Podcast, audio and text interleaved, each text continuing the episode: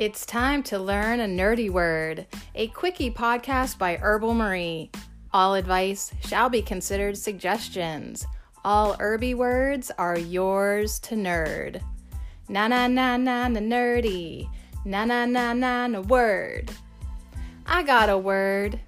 I got a definition. I got an explanation of that definition. And I got some herbal examples of that nerdy word. Because today, we're going to get na-na-na-na-na nerdy with herb nerd words.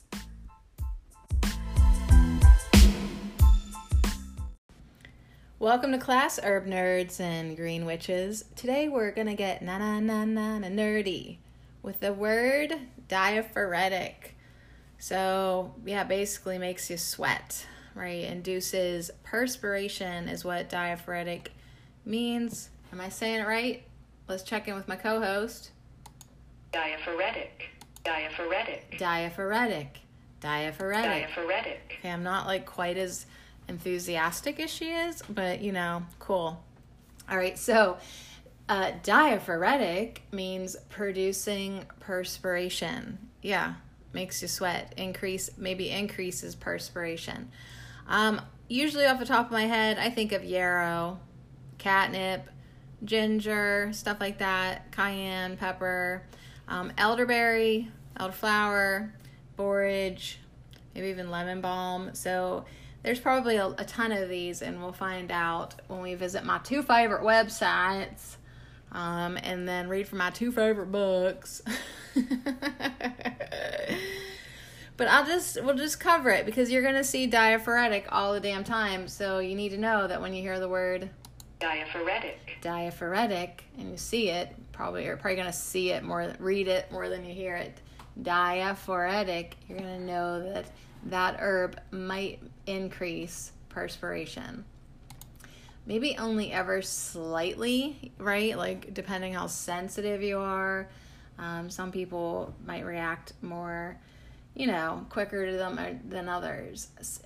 Some person might eat some cayenne pepper and their whole face be sweating, and another person's like, what, you sissy? That's all I'm saying. Everyone reacts differently to everything. So on my spiceblends.com, he says diaphoretic herbs help the body dispel fever and chills. So that's why you'd probably want to look into an herb that makes you sweat. If you need to reduce a fever, sweating is a great way to do that. Helps cool the skin when you sweat. Sweating's good, y'all. It eliminates toxins.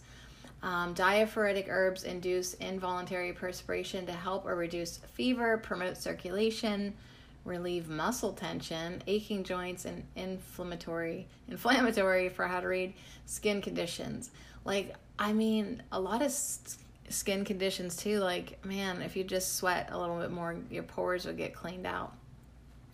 So these herbs can also help relieve diarrhea, dysentery, kidneys, liver, urinary, and gallbladder stuffs.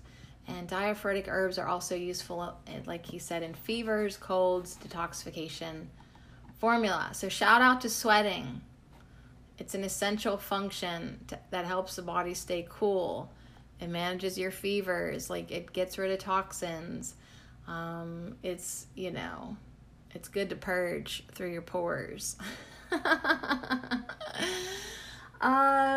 then just so you know, some people sweat profusely but from diaphoretic herbs, and that could be helpful if they're trying to get toxins out of their body. They need help getting their blood flow to increase, and so dilating the superficial capillaries and blood vessels is a good idea. Now, he does mention that people with a rapid pulse usually need a relaxing diaphoretic, and diaphoretics should not be used with cathartics because this could cause the body to lose too much of its fluid. So with everything, there's a disclaim out the wazoo. And he says, although quite useful, diaphoretic herbs do not have the same qualities as a prescription medication. So, he's just covering his ass there. He also says diaphoretic herbs may also be useful for like herpes and edema and painful urination and infections. So anyways, there's a lot of different reasons why you'd maybe want to use a diaphoretic. But yeah, if you really have a super duper high fever, sometimes you gotta just reach for that pharmaceutical, you know. So that's why he's saying, if you're, he's like, disclaim, cover my ass, please. If you're dizzy or confusion or difficulty breathing, like, there is a time and place to seek medical help. All right, but for just basic sweating, for when you want a basic diaphoretic. That's right, basic diaphoretic. There are lots of herbs to choose from. He's got an absolute shit ton listed here, but because I love you, I'm going to run through them. I don't know the first one, ajwaine, ajwain, not familiar, black cohosh, burdock, cayenne, coriander, elecampane, fennel, hops, kava, parsley, vervain, angelica, blackcurrant, chamomile, dandelion, echinacea, garlic, horehound. That's what I'm saying. You'll see diaphoretic everywhere because there's so many herbs that could claim it. Horehound, lemon balm, peppermint, wormwood, anise, blue vervain, cardamom, chrysanthemum, dillweed. What'd you call me? Ginger, ephedra, hyssop, marshmallow, spearmint, yarrow, bayberry, borage, catnip, cinnamon, elderberry, eucalyptus, ginseng, juniper berries, motherwort, valerian. Ha! Huh. Were you trying to take notes? Just go to myspiceblends.com, and then after that, go to thenaturopathicherbalist.com. As a matter of fact, just bookmark them, because I love these are my two favorite pages for giving examples of herbs with the action of diaphoretic in the body. And then, yeah, Dr. Marissa, she basically covers most of the same ones, but she also includes bone set, so an elderberry and elderflower. But yeah, the good old populars, cayenne, ginger, yarrow, and catnip totally are on her list as well. So I think what's really interesting is that, you know, yeah, diaphoretics are to produce sweating. However, did you hear Barry mention a relaxing diaphoretic? So there's relaxing diaphoretics and stimulating diaphoretics. And in the book, The Way of Herbs by Michael Tierra, he says, yeah, diaphoretics, herbs to use to induce sweating. He says, he goes into a little more detail, though.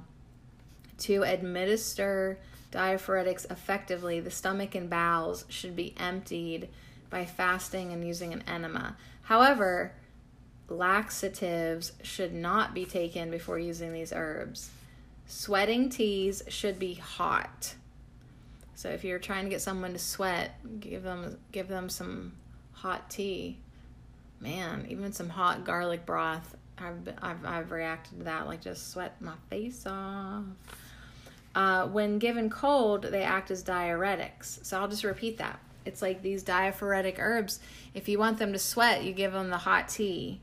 If you give them cold, then they're going to act more like a diuretic.